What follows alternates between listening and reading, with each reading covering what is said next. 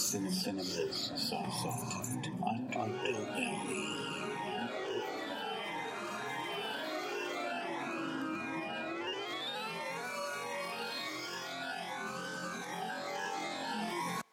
Hello, everyone, and welcome to another episode of Cinema's Soft Underbelly.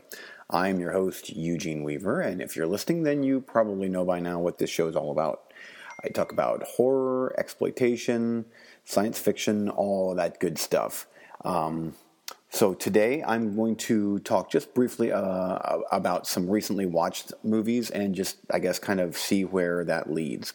Um, uh, last episode, I was actually recording at the Nightlight, and it was a little bit more difficult than it seemed.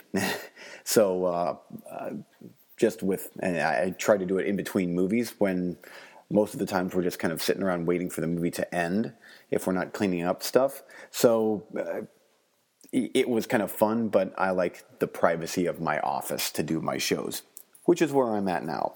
So, I have three old school movies that I really wanted to touch on, and whatever I don't get done on this show will bleed over into Movie Freaks. Uh, because some of these I really want to get off my off my review list. And the first one is one that I had honestly never heard of before until I uh, read a Blu-ray review of it and thought, well, I, this sounds interesting. I should give this one a, a shot. And it's from 1960, and the movie is called The City of the Dead the original, uh, or actually one of the uh, one of the other titles of this movie is actually Horror Hotel, and it looks like this is on Amazon Prime, so you can watch it that way. But I believe that that might be the uh, the Horror Hotel version, and I I believe that this ver- this movie has been cut a bit, and the the City of the Dead version is actually the uncut one. Now there's a lot of uh, there's a lot of um, I don't want to say controversy, but there's been a lot of talk about this particular release on Blu ray. One is because it's 1080i, so it's an interlaced video. And for us, us purists, we want our Blu rays in 1080p. So the decision to go 1080i was very odd. And on top of that, the original aspect ratio of the movie was, I believe, 166 and the uh, the Blu-ray release is 178, I believe, and so it's actually uh, blown up just a bit. So it's actually not quite the aspect ratio that uh, that the original movie was. Now, having said that, I think the movie looks incredible, and to my eyes, I wouldn't ever be able to, to tell. And it's it's it's very minuscule what they they've actually you know when they blew up the picture. It's it's so so minor that it's hard for me to tell. Uh, what interests me a lot more is the fact that the movie is uncut. Now, this is still a very tame movie by today's standards. Uh, and back then, I suppose it might have had a little bit more bite, but even then, compared to something like compared to something like uh, Black Sunday and Black Sabbath and some of the old Mario Bava movies, this is fairly tame. But that's not the reason to watch this movie um, you watch this movie because it's actually it's a really good movie. So as far as the Blu-ray itself goes, I highly recommend the Blu-ray.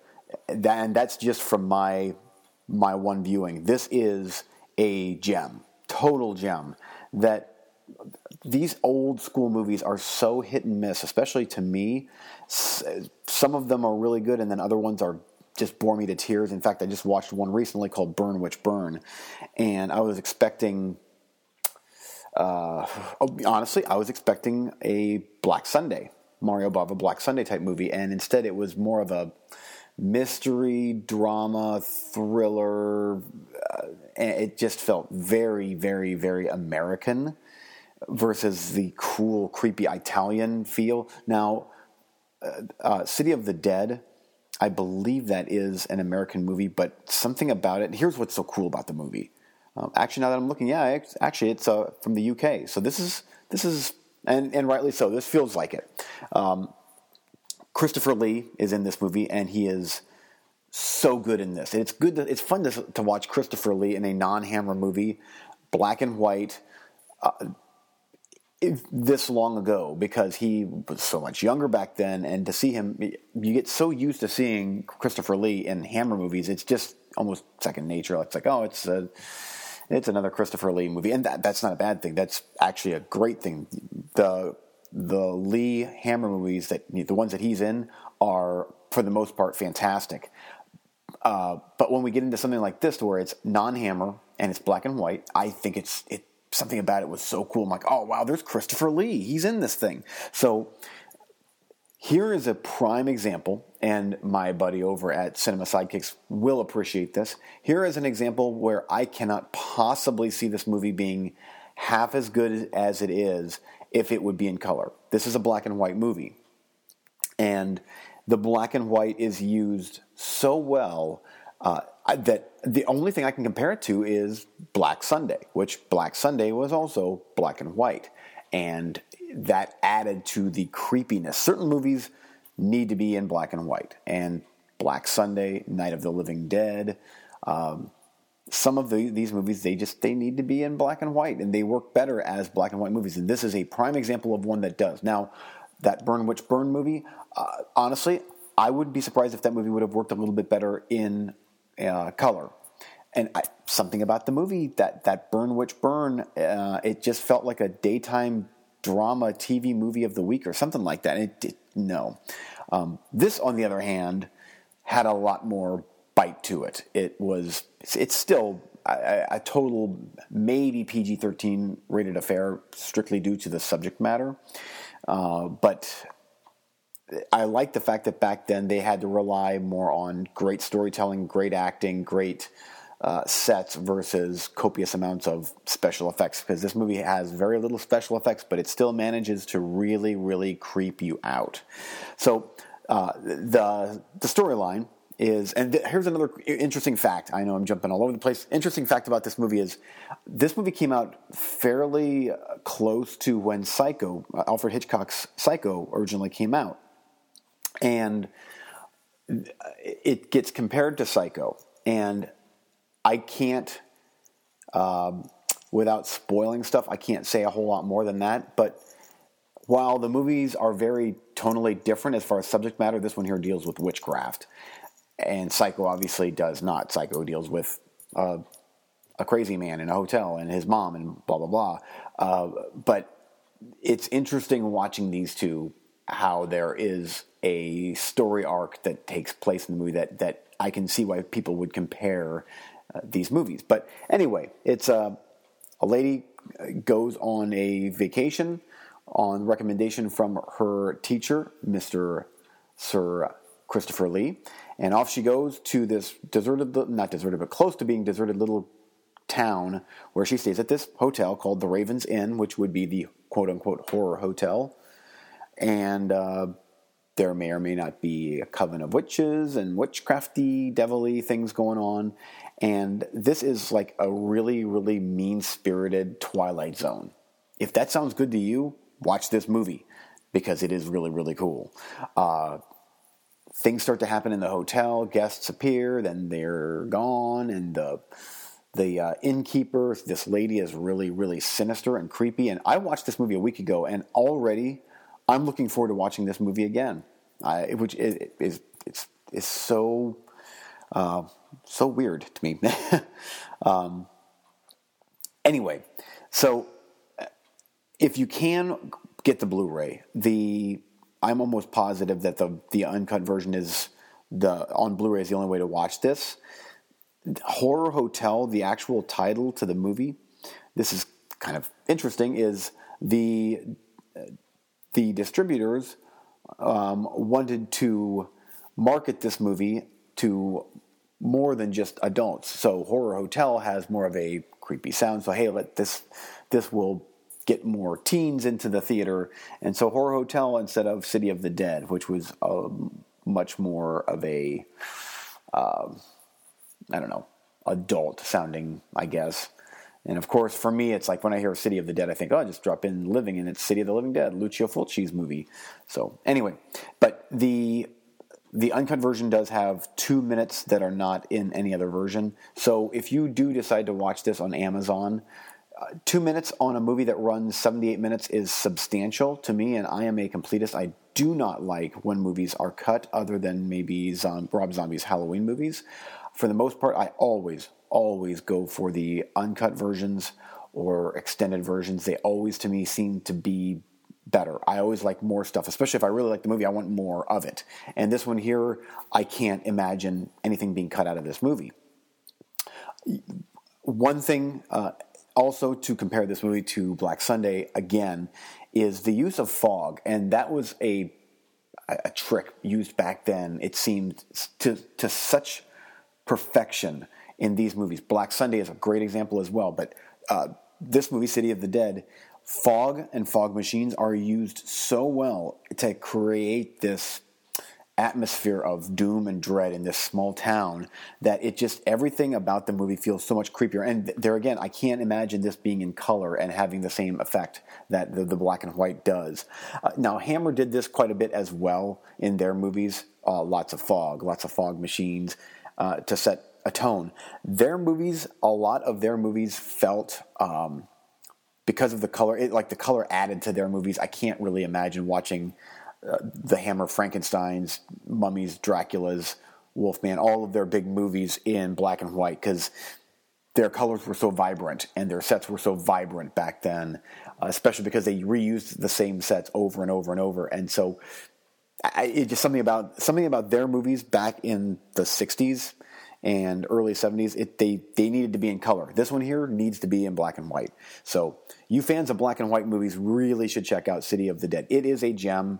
I wish I could say a little bit more for the storyline and what goes on in it, but if what I've said so far sounds interesting to you, then definitely, definitely check it out. But I don't want to give everything away. If you like Christopher Lee, Gothic, 60s, black and white horror, check it out. But really, if you at all possibly can, support the Blu-ray format. Pick this up on Blu-ray. Yeah, I know it's 1080i. Yeah, I know the the uh, the frame size is a bit different, but uh, it looks great and it's the most complete version available. And there are some special features on there as well that I have not delved into because my pile of Blu-rays has uh, backed up, and so I'm trying to get through as many as I can, and that means sometimes having to skim over some of the special features, which is unfortunate because some of these movies have, especially the older ones, have great retrospectives on them about this movie's place in in history. Uh, a lot of the Hammer movies have have such interesting like half hour. They're not making of, but they're just half hour retrospectives on the movie, and like uh, especially for Hammer, like okay, this movie came out in this this period in Hammer's career when they were around back then, and, and it it fit into their it fit into their filmography here. This is what was going on in Hammer at the time. They were on an upswing, or this was when they were starting to have their their I don't want to say collapse, but kind of a collapse. Uh, and, and, it's just so cool, and and especially when they're very honest about things like that. Like you know, I watched um, the the Mummy's Shroud, and I know I've talked about that movie before on this uh, on this show. One of my very favorite Hammer movies, and it's and you know it's one of those things where it, once you really start to get into these old classic Gothic movies, especially the Hammer movies, you'll find the ones that that you really really like, even if they're not maybe not the ones that are the most beloved by critics and fans. But for me, The Mummy's Shroud is one of the very best things to come out of Hammer. And I know that even watching the retrospective on that one, they make mention of the fact that eh, it was, you know, it's middle of the road. It's the second one in the uh, in the Mummy series from Hammer, and it's not as good as the first one, and it's not. Um, and it's you know, it's eh, it's not quite as good as the Frankenstein's and the Draculas. And I'm like, I don't know about that. This is good stuff. This is one of my favorite. Uh, that was one of my favorite horror movies from the 60s is the mummy's shroud it's just a cool movie, very cool movie. But anyway, I was not going to do this show talking about that, but it does tie in a bit to these old gothic horror movies. So anyway, um, yeah, Mummy's Shroud. Back on back on task now. City of the Living Dead or uh, City of the Living Dead, Big City of the Dead. One more time, and I'm not going to edit that out because that's not what uh, cinema uh, cinema soft really does. We have um, warts and all on our on my show because the movies that I talk about have warts all over them. Big, nasty, gross warts that um, that stink. Like the next movie I'm going to talk about. Ha, ha, ha. Um, that would be Fred Olen Ray's Scalps. Yay, let's talk about this, shall we? It's something that exists in the realm of moviedom, and I own that movie on 88 Films from the UK. Uh, the Retro Media did a release as well here in the States, which is Fred Olen Ray's company, but uh, the 88 Films release, I anything 88 Films releases, I it's I have to have it, or at least at some point in my life I want to own it because they're they're the new Arrow over in the UK, and I they found a way to get you to buy their swag, and that's by having these red cases or certain like cases, and it's all like they're numbered. So if it's the Italian series, it's numbered. If it's the slasher series, they're numbered, and it's like ah, you make me want to get all of yours and import your stuff, and I do.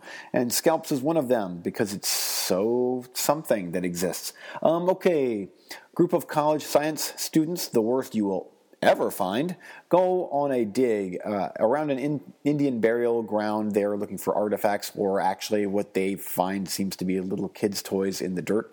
Unfortunately, one of them becomes possessed by the evil spirit of Black Claw, and that thing possesses you, and then you kill your friends and pass on the curse to other people, kind of, sort of, I think, maybe. Um, it's something. Uh, and it's something that's padded. And we're talking about a runtime of 80 minutes, maybe 80, something like that. And let me tell you, it um, it goes and it goes and it goes. And if you really like to watch uh, actors, this movie was made in 1983, but if you like watching actors that look straight out of 1976, walking around the desert for about uh, 70 minutes, there's about 70 minutes worth of walking and talking and 10 minutes worth of things happening that aren't sucky. Then this is your movie. Now, I will say, um, there there are enough good nasty bits in here that I'm like, all right, I'm gonna give this one a one star instead of zero. Um, th- there's actually uh, this movie here, I, I, guess it was completely taken away from Fred Olen Ray. I did watch the uh, half hour retrospective on this movie on the DVD Blu ray, and it was actually very, very interesting to how they made this movie for pennies. I mean, this thing was made for such a low budget. Um, and some of the special effects actually do work in this movie. There is a scalping and a throat slashing that really works well. Unfortunately, the uh, this movie was butchered way back in the day, and they've just recently pieced together the movie as Fred Olen Ray originally envisioned it. And so some of the footage, it, the only version that they could find was like from tape. So it's it's a dramatic difference from when you're watching the 16 millimeter film, and then it cuts over onto like uh, VHS tape quality, upscaled or whatever. And one of them is a big scene to where this girl is getting chased around for way too long, but then she actually does bite the bullet. And uh, it's a pretty graphic scene, and it's pretty hardcore for a movie this silly.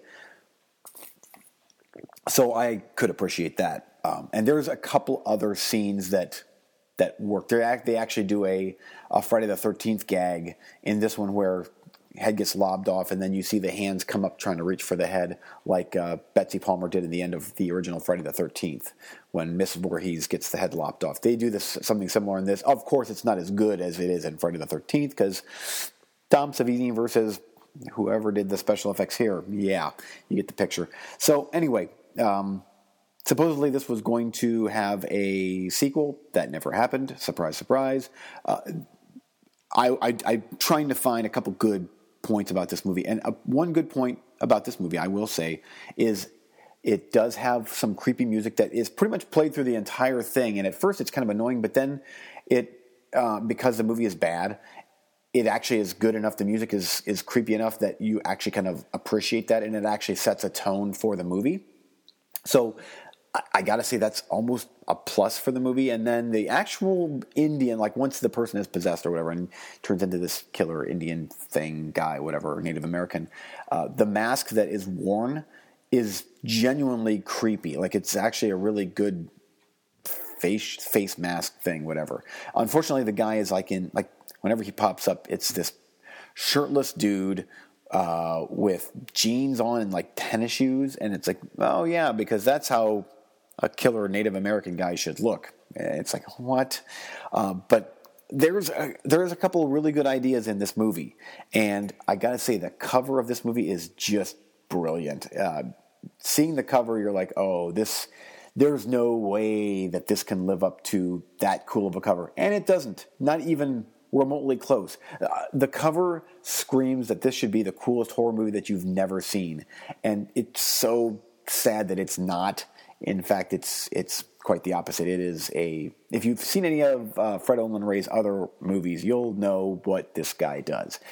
He reminds me a little bit of Lloyd Kaufman. Although Lloyd Kaufman has much more money for his budgets over at Troma than than uh, Fred Olen Ray does. Most of Fred Olen's movies are made for pennies. Biohazard, Scalps, The Alien Dead. In fact, The Alien Dead is one of the first horror movies I, in fact, it might even be the first horror movie that I ever rented from a little video store in Sugar Creek many, many, many years ago. And it was one that the cover, like, ooh, this has got to be good because it's The Alien Dead. And it was awful, awful movie.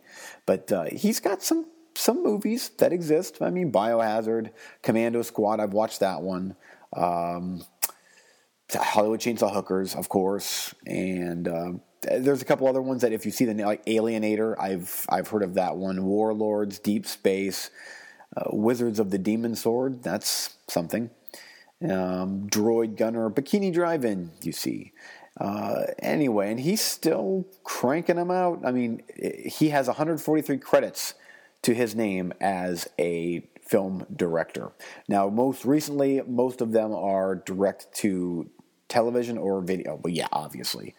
Uh, but he's got one called Sniper Special Ops that's coming out, and otherwise he has some Christmas stuff. Uh, Prince for Christmas, The Christmas Gift, A Perfect Christmas List, Christmas in Palm Springs. You see, All I Want for Christmas, Holiday Road Trip, A Christmas Wedding Date, things that exist.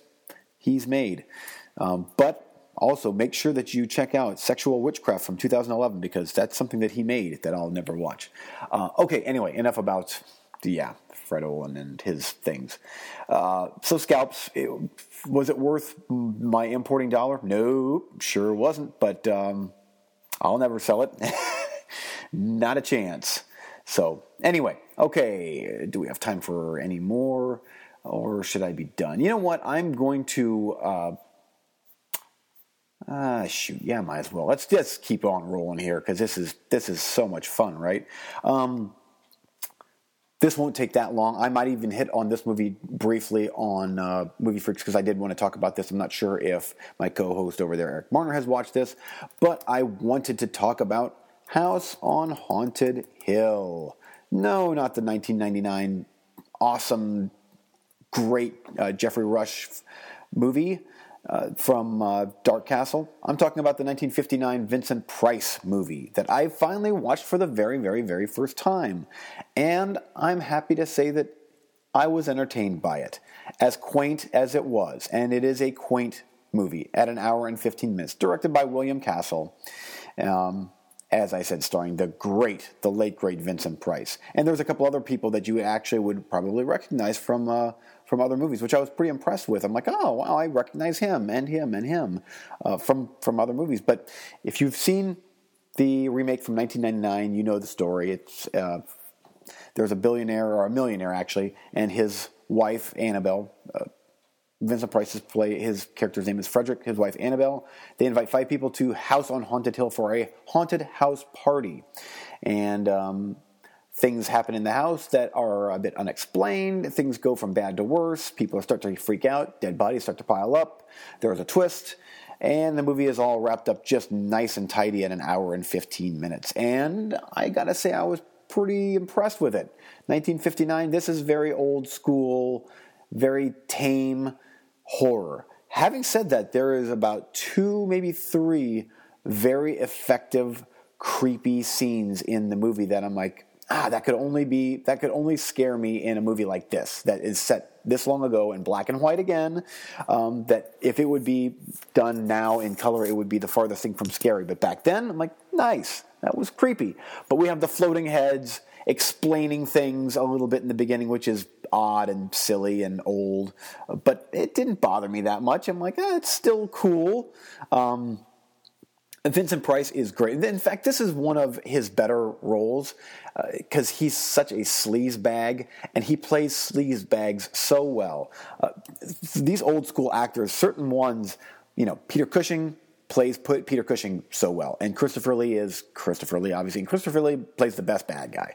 But for some reason, um, Vincent Price just plays such great British sleazeballs or something. I don't know why. I just he and then this one here is is proof of that.